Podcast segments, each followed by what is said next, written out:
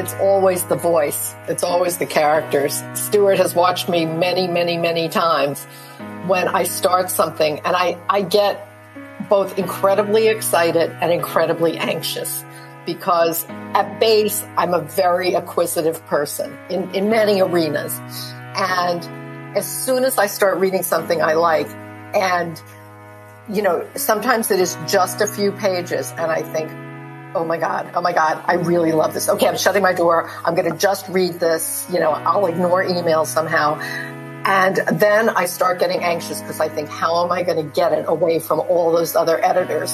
Sometimes you're just not the right agent or editor to bring a book into the world if you can't get there. And, you know, I will tell you that anytime I've taken on an author or a book and my heart wasn't in it, but I did it because my head said to do it, it's been a mistake. Something has to, the adrenaline has to be there.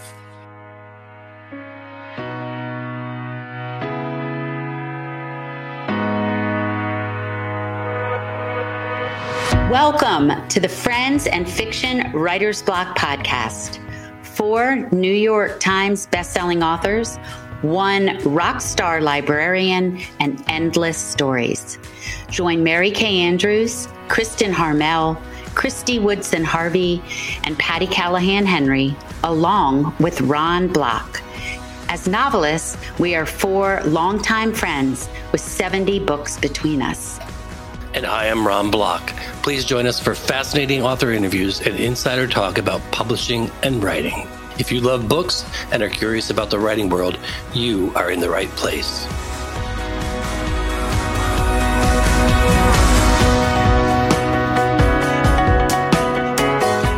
Everybody. I'm Mary Kay Andrews, and this is the Friends and Fiction Writers Block podcast.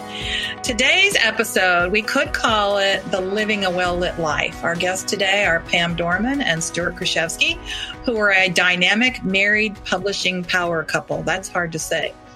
I'm going to ask them today about their work roles and where they intersect, how their very individual tastes shape the clients they take on and the books they publish, and whatever else comes to my squirrely little mind. First off, because I decided to do this, I had to give it some thought. Uh, I'm doing this alphabetically so as not to cause any marital strife. Pam Dorman is vice president and publisher of Pamela Dorman Books Viking. In her more than 30 years at Penguin, she has acquired and edited the multi million copy number one bestsellers, The Secret Life of Bees by Sue Monk Kidd, Me Before You and the Giver of Stars by Jojo Moyes, uh, Eleanor Oliphant is Completely Fine by Gail Honeyman, which was a selection of the Reese Witherspoon Book Club and optioned by Reese's Hello Sunshine for feature films. The Memory Keeper's Daughter by Kim Edwards. Bridget Jones' Diary by Helen Fielding. The Deep End of the Ocean by Jacquelyn Mitchard which was the first selection of the Oprah Book Club. She founded Pamela Dorman Books in 2008, where she has focused on fiction, especially well written, accessible debut fiction. It could go on and on and on. J. Ryan Stradal's New York Times bestseller, Kitchens of the Great Midwest, and The Lager Queen of, Queen of Minnesota. Recently, uh, Richard Osman's The Thursday Murder Club. I'm pretty annoyed by that one, Pam.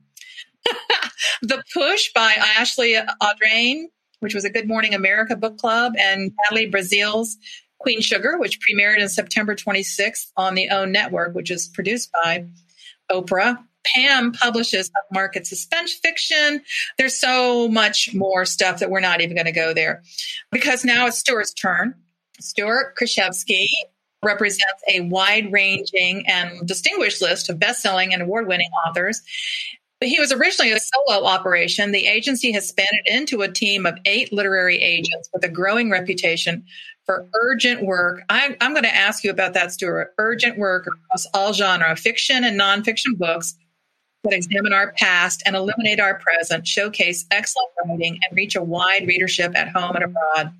His clients' work regularly appears on the New York Times bestseller list, has been translated into over 50 languages, has served as the basis for major award winning motion pictures, television series, and documentaries, and received literary awards, including the George M. Polk Award, the Governor General's Literary Award, the J. Anthony Lukas Prize, the National Book Award, the NAACP Image Award, the Windham Council, Campbell Prize, and oh yeah, the Pulitzer Prize.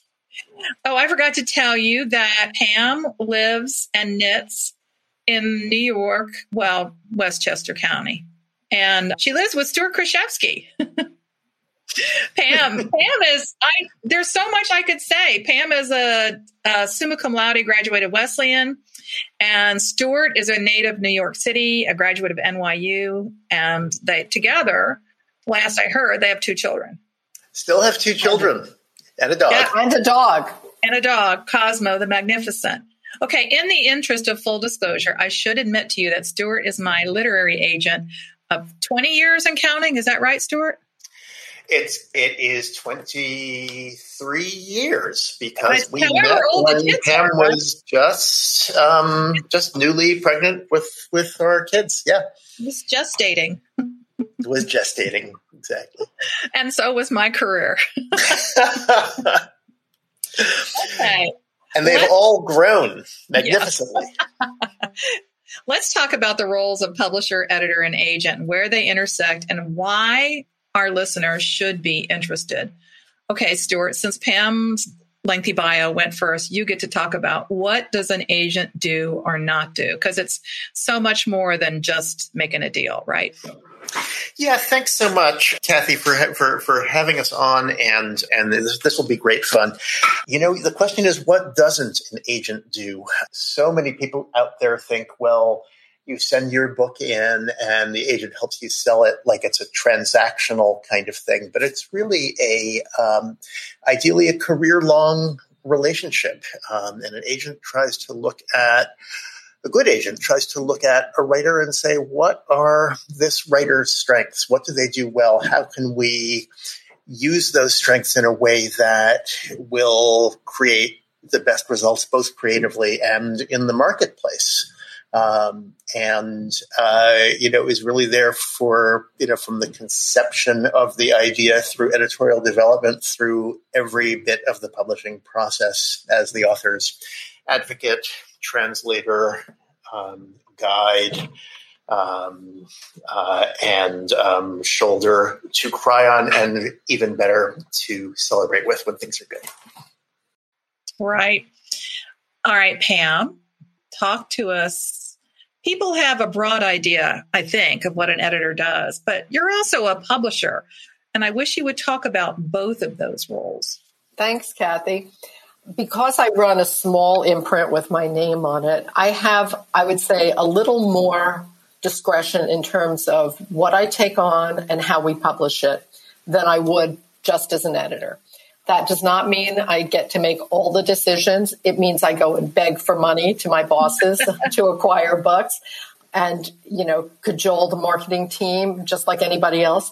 But it means that I have a responsibility to look at our, our imprints list as a whole and see how uh, we're balancing it, which books, you know, we're publishing when to make sure they don't uh, interfere with each other, to make sure we have a good range of you know, commercial women's fiction and suspense and some nonfiction. So it's a it's a broader view than just I'm buying this book and I'm going to uh, both acquire it and edit it as I would as an editor. On the other hand, as an editor, which is still the thing, you know, that I kind of love the most, what I love is finding a new voice, getting excited, going and getting that book before anybody else does, ideally, and then both working on the manuscript with the author and then doing my own version of cheerleading as we get into the publishing process. Yeah, there's so much more to it. Here's the big question for both of you How do you know? How do you know what makes you think an author or a, a book idea or a um, synopsis or a pitch? What is the little spidey sense that tells you this has the potential to be a success? Stuart, maybe you go first and talk, maybe do a little case study of something that you thought, okay, yeah, yeah, yeah, this, this, this. Sure. Um, you know, it is Malcolm Gladwell wrote a whole book about this called Blink, and it opens with uh, with an anecdote in which the director of the Metropolitan Museum looked at a statue and instantly said, it's a fake. And then when you said, and when they asked, well, how do you know? He had to stop and think. And it really turns out to be the result of kind of years of experience. Um, but because we see so many works in progress and, you know, hear from so many authors, when something is good and speaks to you. It's a very personal and actually visceral reaction. You know, um, you know, the heart beats faster. The, the, you know, you know, your heart rises in your throat, and it's not that different from that moment that every reader experiences and says, "Oh my God, I love this." Okay, let's stop. Let me stop you for a minute. Let talk for. I think a good example of this might be Piper Kerman's Orange is the New Black, which absolutely Piper's your client, and of course everybody knows the huge show. But talk talk a little bit about because she she hadn't been published before, right? No, she hadn't. I, I met Piper through her uh, through her husband, Larry Smith, a, a terrific writer himself, and at the time a magazine editor, and he told me about Piper when she was just about to be released from prison and um, said, you know, the dirty secret is that um, my wife is not a writer, but she's the best writer in the family. And um, it was very sweet of him to say, Larry's a terrific writer. And we spoke shortly when she got out of prison, and she knew that she wanted to elevate the stories of the other people who were there. This was not going to be about her. This was going to be about the woman who knew she had some privileges that the women she was incarcerated with did not. And I said, well, just write me a scene. And this scene didn't make it into the book, but it told me that she had one in her. It was a scene of three women talking about their upcoming weddings. And it was all the details of the bridesmaid and the fight with the mother in law and the fight with the sisters and the details of how they wanted to be in the dress and all of that. And then she kind of zoomed out, and you realize that they were in the you know coffee break room in prison.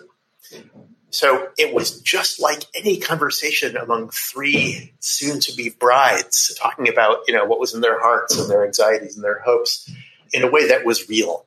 And you, knew, you could tell they were all from very different backgrounds. And then you realize, oh, these are real lives of real people in circumstances that we don't always hear about. And so that was what I knew. And then we talked more, and she wrote more scenes. So we talked more, and she wrote more scenes. And eventually, we figured out what the arc of the uh, of the story wanted to be. And was that an easy sell when you went to sell it? It was not an easy sell. So this was long enough ago, so that it was not yet common for was not yet common for you know to hear stories from lesbians, and it was a time when publishers, you know, were unsure that they could sell a book that was set in prison because well, that just had not been a commercial thing. And the world has really changed now. And this will get to your earlier question about er- books that are urgent, Kathy. Piper had a mission. She wanted to talk about who is incarcerated in this country and why. And many, many, many of the women were there because, you know, because they had a boyfriend who was selling drugs and they'd get roped in on a conspiracy charge and sentenced because there were a lot of narcotics involved, not because their role was anything significant. They might have just been cooking dinner yeah. while the men talked about dealing and, you know, that was an important agenda to get out. And she was smart enough, and um, this is something we all worked on. We knew we had to tell a good and entertaining story in order to um, get that message across. If she was going to get on her soapbox, it wouldn't work. So we focused on story and character and humanity. And, you know, that was what made the book so terrific and, you know, later created yeah. so much potential for the show. I think that's that's such a great case study. All right, Pam, your turn. What I mean, you have been such a tastemaker in publishing.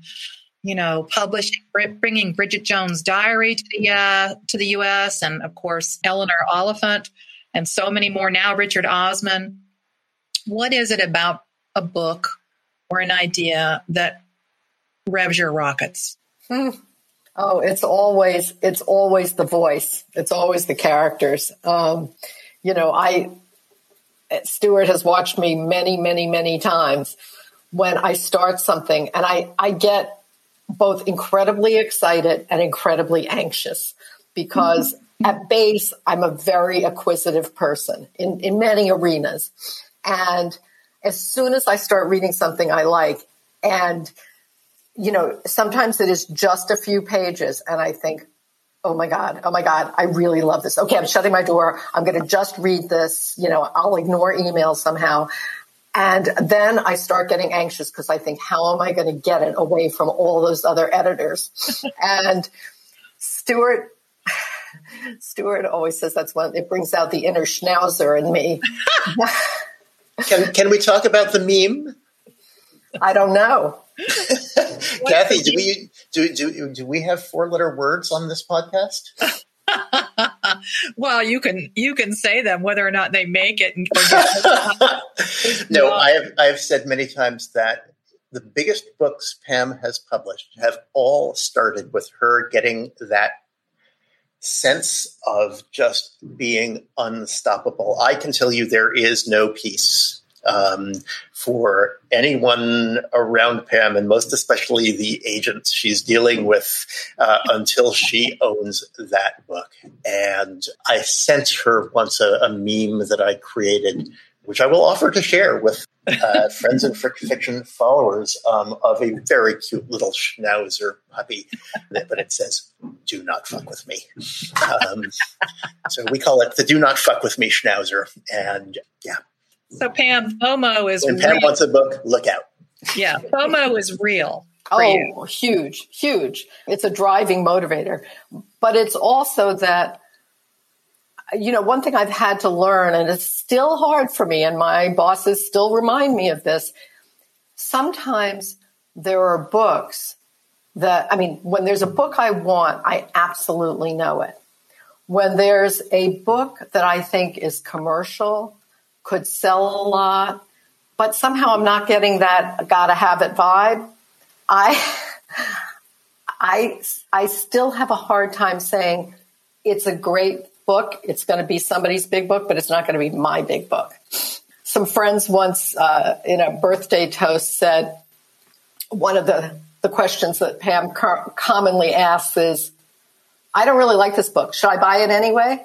Which is you know, am I going to miss out on something? So I have to tamp that voice down and remind myself that I really know. And what's really interesting is that I work uh, for two wonderful people, uh, Brian Tart and Andrea Schultz at, at Viking Penguin. And they both know, Brian particularly gets out of the way when I come at him. Um, but um, they say to me, I know when you really want something, and I'm not hearing that in your voice about this book. But I think what it is always is it's a voice that I love. It's a character that I fall for. Recently, I bought something that was not really voice or character driven, but it was this incredibly intricate and twisty plot that I hadn't really seen before. And it tickled me the way certain kinds of movies do. And I, I thought, I really get this. This is something new. So it's all this. What was it? Can you tell us what it was? Sure. Um, I mean, it's a ways off, but it's a first novel, a first adult novel, I should say, by an author named Ashley Elston. It's called uh, First Lie Wins. And it's about mm. a hmm. woman who works for a Mr. Smith who basically sends her on various missions under various aliases. And she always has a job to do. And then this book starts and she's on a new job and she doesn't know that really the one who's being played here is her, at least not at the beginning. So. Ah. Well, talk to me. Give me a case study for a book that might not have appeared obvious to someone else, but was exactly the right wavelength for Pam Dorman to snatch it up. Well, I'll tell you, uh, most recently, Richard Osman's The Thursday Murder Club, which has been enormously successful all over the world, particularly in England. And we, it's a, New York Times bestseller here, USA Today bestseller. I read that title and I said, I want to read this book. And it com- it turns out that it's about four septuagenarians in a very posh retirement home in England who, you know, for their spare time solve cold cases. And then, of course, somebody drops dead and there's a live case on the ground.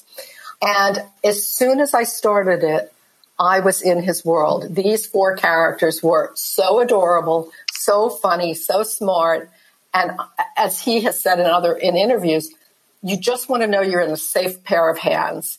And I started that. I probably read two pages. And I was like, oh my God, I love this. And I knew that I bought this before the pandemic, but I knew that people were going to want to be comforted by a book like this. And boy, was the timing great.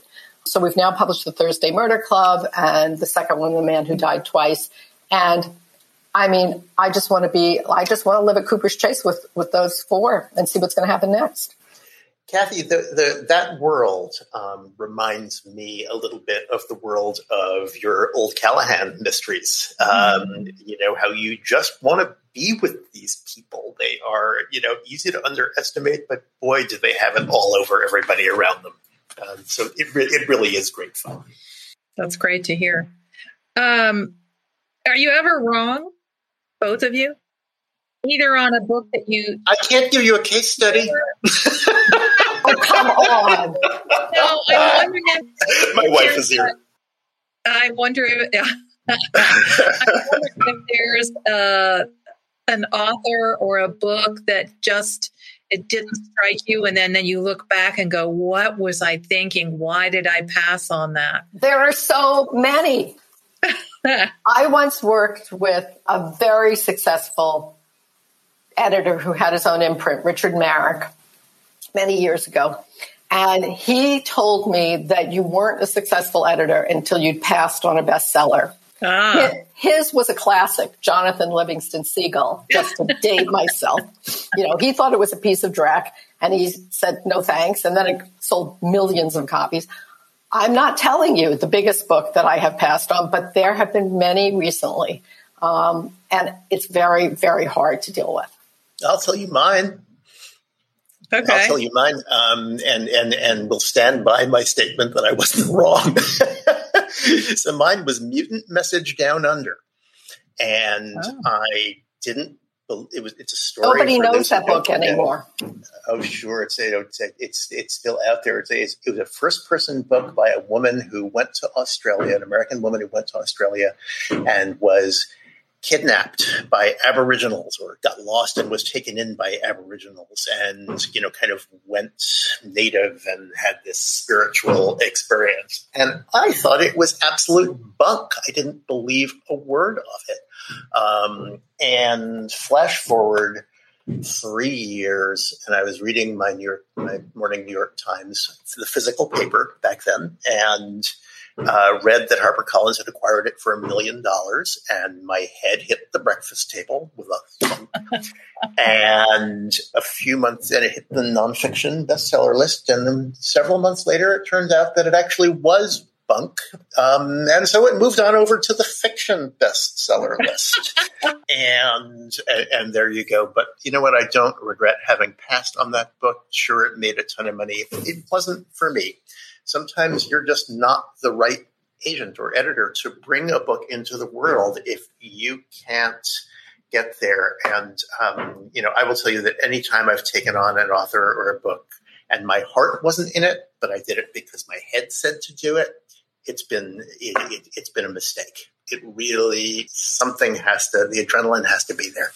And that's not something that you're, I mean, I think it's something that you acquire over years of experience. I mean, you start with some instincts, right? Sure. Or you wouldn't be in the business. Or you wouldn't be here very long. Yeah. Okay. Let's talk about your how your tastes have changed over decades in the business. Um, and I know that from personal experience, Stuart, when I first came to you, you were um, you'd rep quite a few mystery authors, and that's changed. I think I'm. Am I still? Am I the lone holdout? I probably probably are. Probably yeah. are. Yeah. So talk about talk about that. How your tastes has have changed over the business and and also because you're running a business how you've extract contracted and expanded over the years. Yeah thank you. Tastes do change and you know i think you know you and i got together in the late 90s when you know mysteries had been booming um, for several years and you know particularly cozies and particularly um, you know books from women mystery writers were really um, you know vibrant back then in the days of Sara Paretsky and Sue Grafton and um, you know and, and, and Marcia Muller and so many other terrific writers, you know, who I love. And, you know, I think, you know, actually what may have happened for me is less a matter of taste changing, but then, but, but the market shifting. And, you know, suddenly it wasn't as easy to sell mysteries.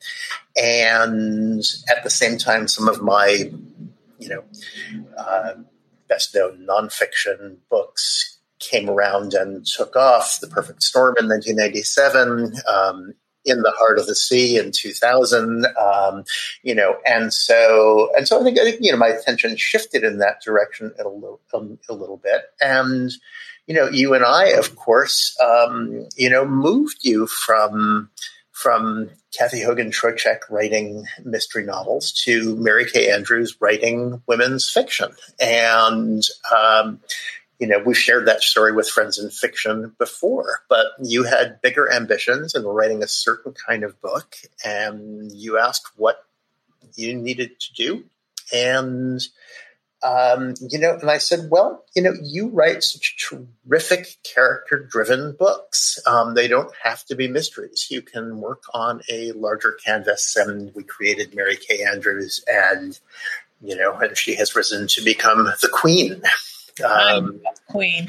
The queen. So, so tastes do change, and in the last five years, we've expanded the agency, and I wanted to have people who have tastes and interests that are different from mine, um, because mine is not the last word by any means, or the only word by any means, and um, you know, we all keep each other interested. So um, you know, so Melissa Danaczko is doing some terrific um, commercial fiction, a book by um, Amanda Jayatissa called My Sweet Girl that came out recently, where, you know, Melissa had a really intense editorial relationship, you know, in working on that. And, has just sold a book by by a wonderful writer named Gabino Iglesias, um, who is kind of horror adjacent, but um, is just such a terrific page turning story. And he's writing about, you know, a sort of supernatural um, story called The Devil Takes You Home that's set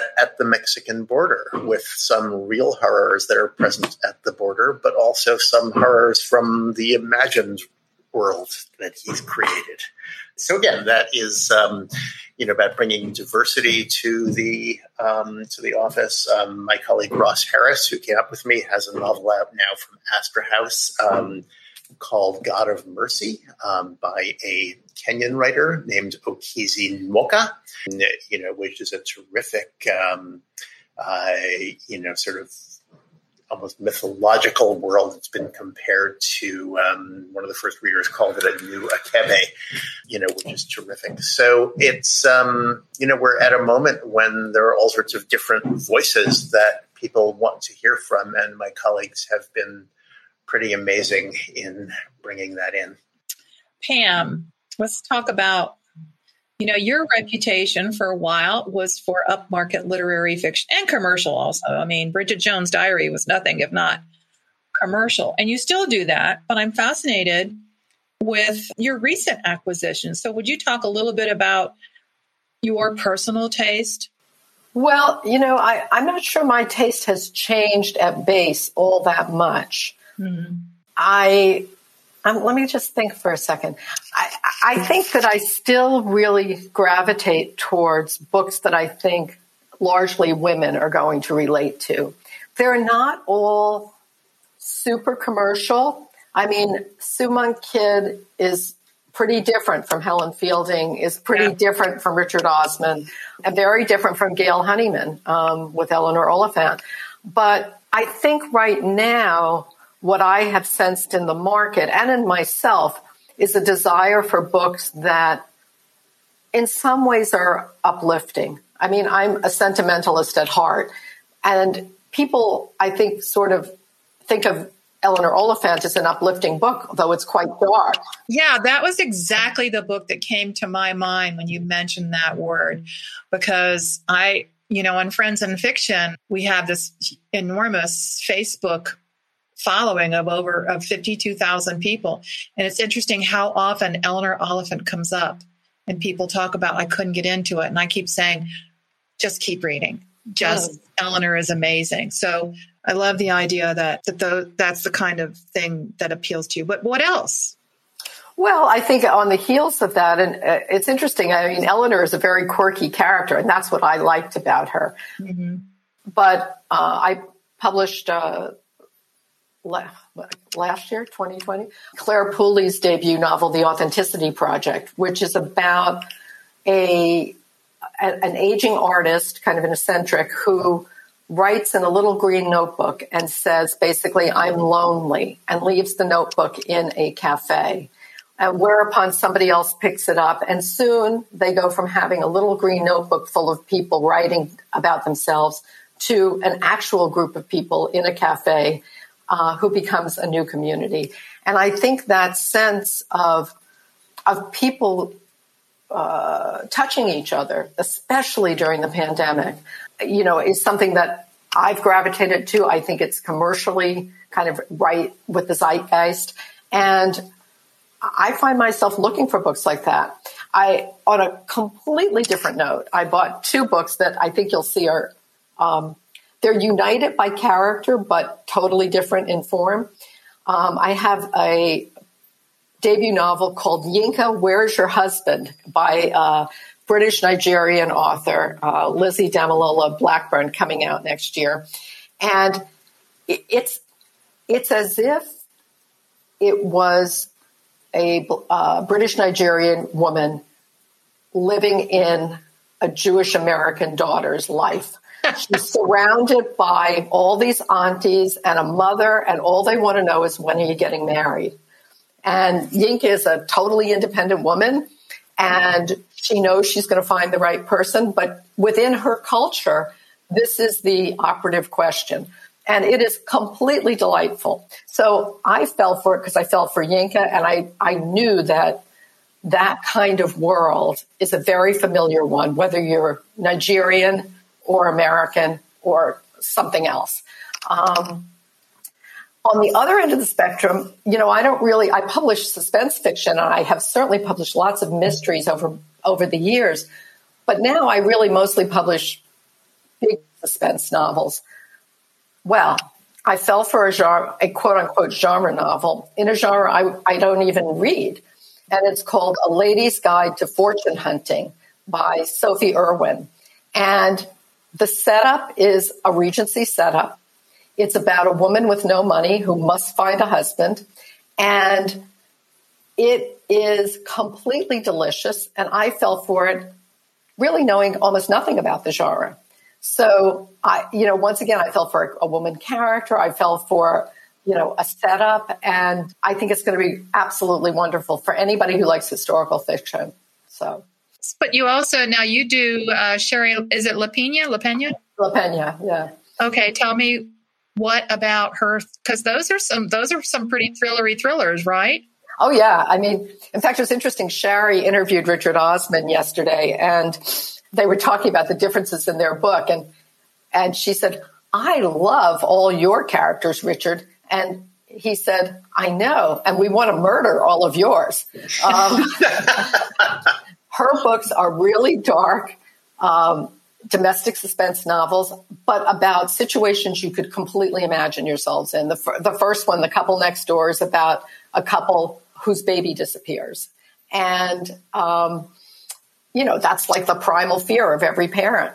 Um, I fell for Shari's books because I can still remember myself walking on the Metro North train platform from the train car up the stairs and I was reading the manuscript on my Kindle as I went.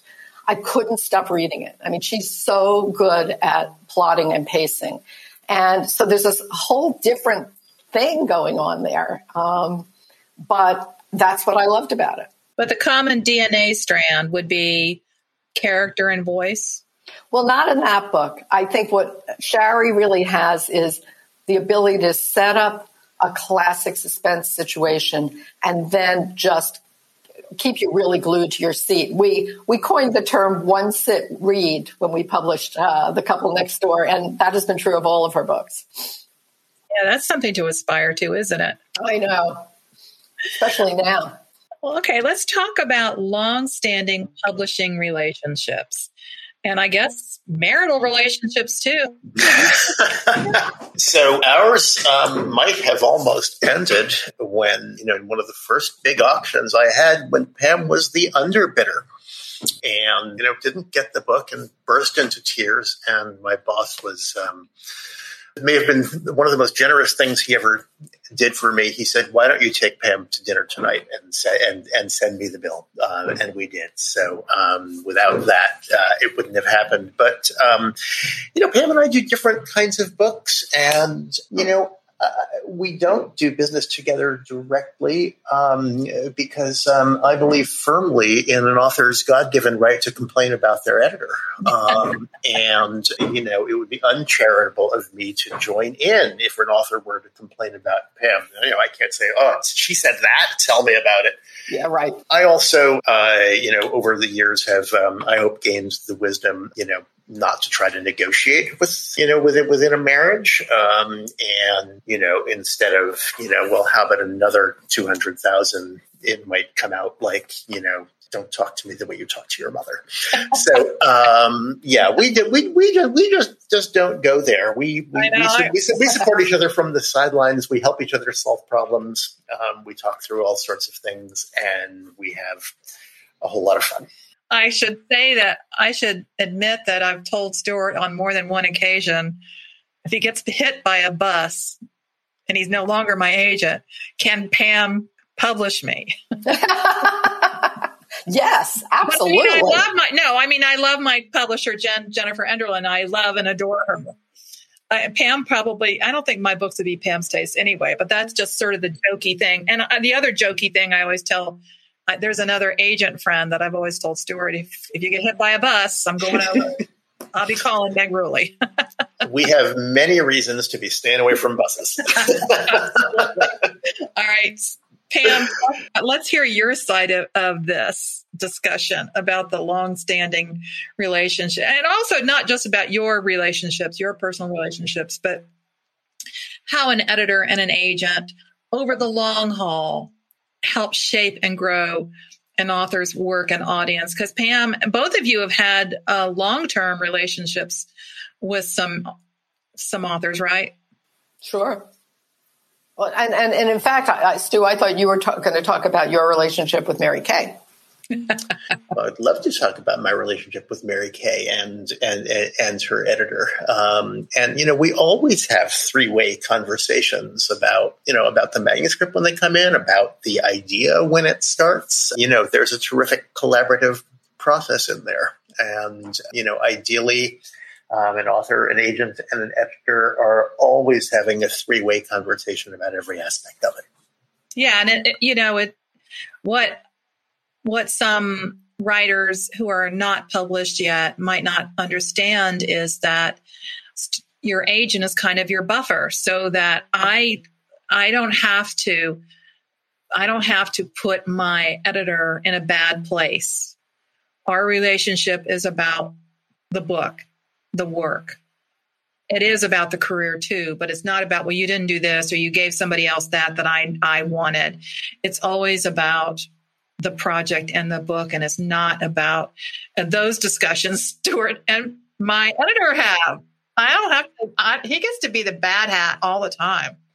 I get to be the bad hat, but I, you know, also do not um, antagonize editors. That is a it's a collaboration. We are working to you know to uh, raise the queen to ever higher platforms and you know, when there is something that needs to be handled differently, we try to, you know, I try to have it a constructive conversation. You know, that, that conversation when that begins um, when your parent says to you, I'm not mad. I'm just very disappointed. That's the conversation. yeah, yeah, yeah, exactly. Yeah, we love those conversations. We love the conversations that make the editor say, "Your agent is so nice. He made me do this. He was right."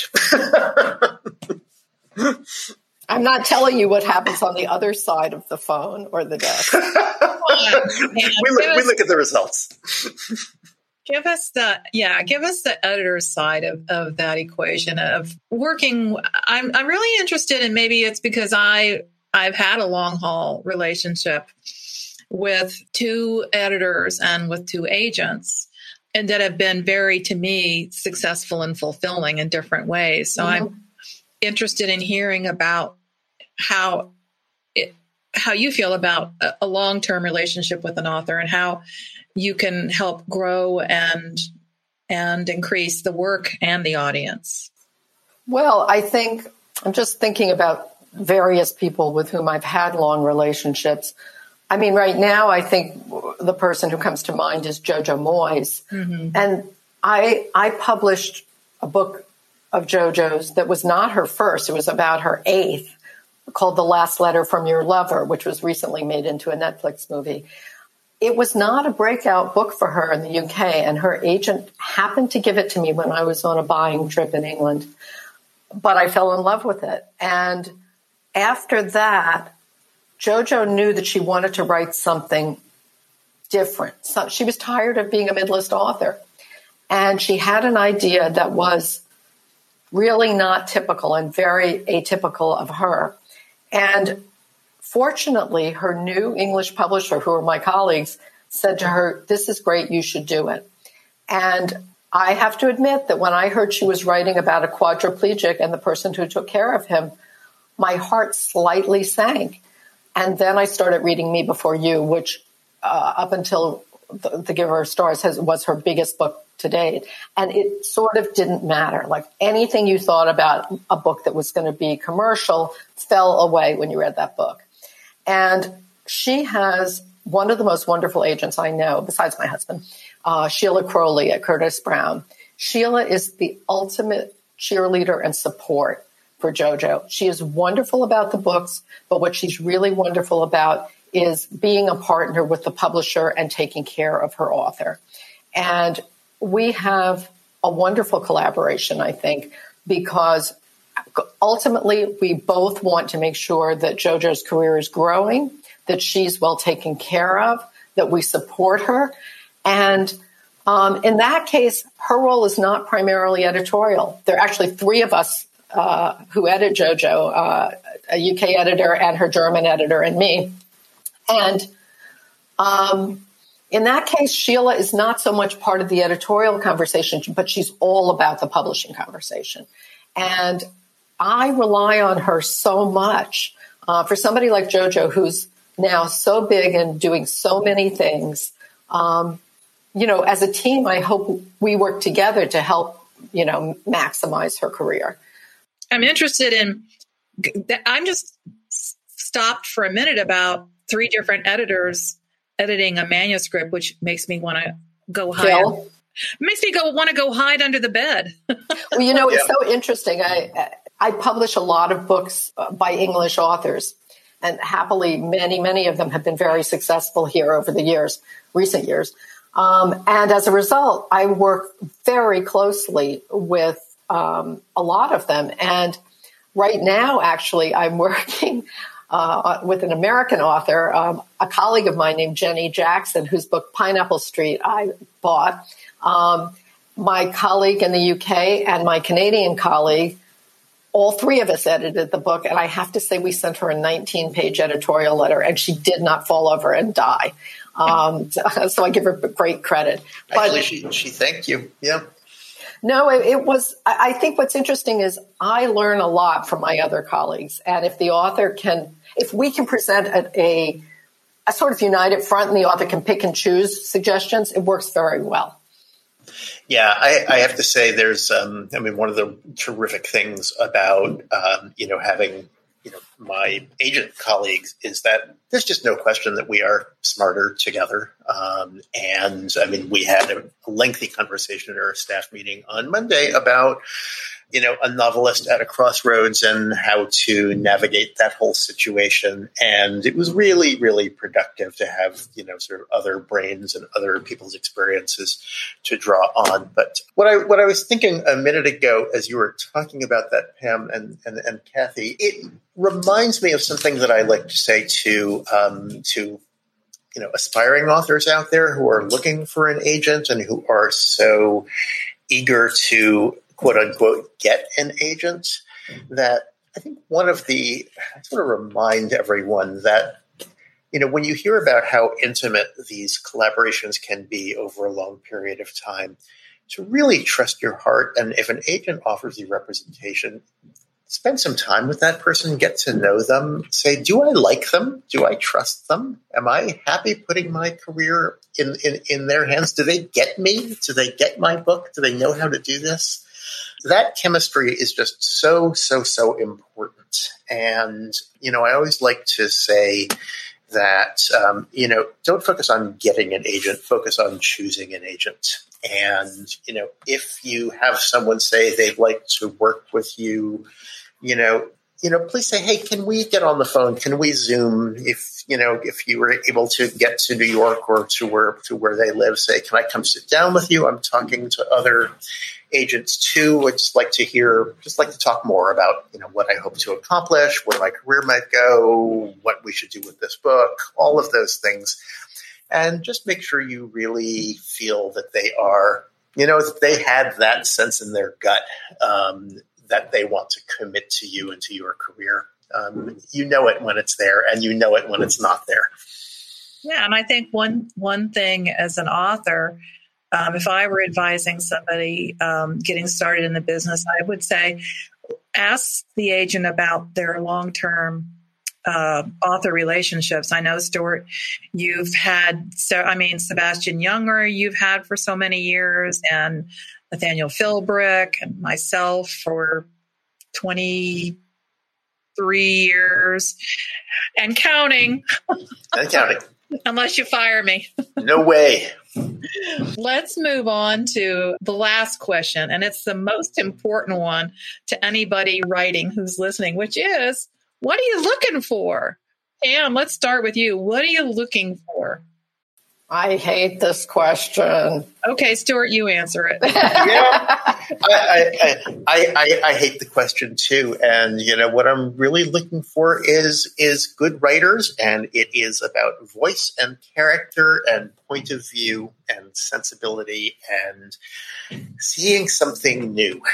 Um, and that is a hard way to guide, um, you know, to guide. Um, you know any given any given writer. Um, you know i don't say send me this. I have never chased trends. Uh, i think trends are beginning to be over by the time you recognize them. Um, i've been proud to you know work with authors who have started trends of their own and that's because the book is sui generis and the writer is exceptional and and when the stars align and we all do our jobs well you know the audience recognizes that. So, you know, sends me your best work, send me something fresh with character and voice. And if I don't like it, I might have a colleague who does, and we go from there.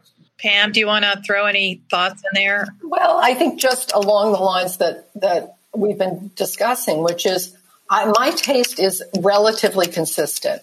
I mean, I always like books that have strong, interesting women in them. I I want a voice that the minute I read it on the page, I, I can hear it again in my in my head, and I want to listen to it some more. I want books that. The other thing that is really, really still true for me is that I want books that are going to be great book club books. I, I mean, that's become a kind of cliche, but I mean, the Jackie Mitchard's book, The Deep End of the Ocean, was the first Oprah Book Club pick, and I want books that people want to discuss. I mean, Ashley Audrain's book, The Push, that I published earlier this year, people finish that book and they can't wait to talk to other people about it. So I want books like that. Uh-huh. And then I want the pleasure books. Then I want the Thursday murder clubs where you just say, I mean, I, am reading a submission right now that I started reading it on Sunday afternoon. I wasn't feeling that well. And I just sat there and read through it because it was fun. Um, and I'm still a sucker for those.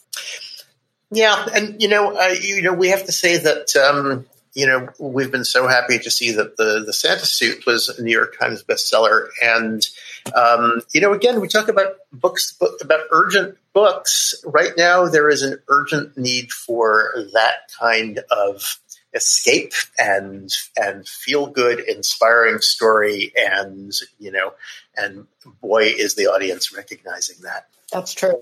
Good to hear. Pam, are you going to buy that book that you just talked about? I don't know. I'm talking to the author later today. I hope she likes me. How could she not? How could Aww. she not?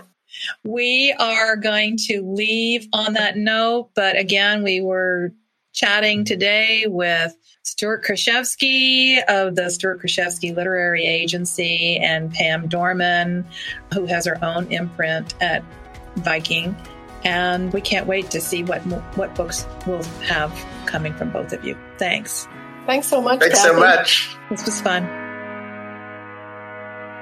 Remember, you can always find all the books by every Friends and Fiction Writers Block podcast guest, past and present, in the Friends and Fiction Bookshop.org shop. All sales placed there help to fund Friends and Fiction, and a portion of each and every sale goes straight into the pockets of indie booksellers nationwide. Since its inception, Bookshop.org has raised more than 16 million for indie bookstores. Shop small, shop local, from the convenience of your screen with Bookshop.org, and tell them Friends and Fiction sent you. Thank you for tuning in to the Friends and Fiction Writers Block podcast. Please be sure to subscribe, rate, and review on your favorite podcast platform. Tune in every Friday for another episode. And you can also join us every week on Facebook or YouTube, where our live Friends and Fiction show airs at 7 p.m. Eastern Standard Time. We are so glad you're here. Produced by Audavita Studios. Connect your voice to the world.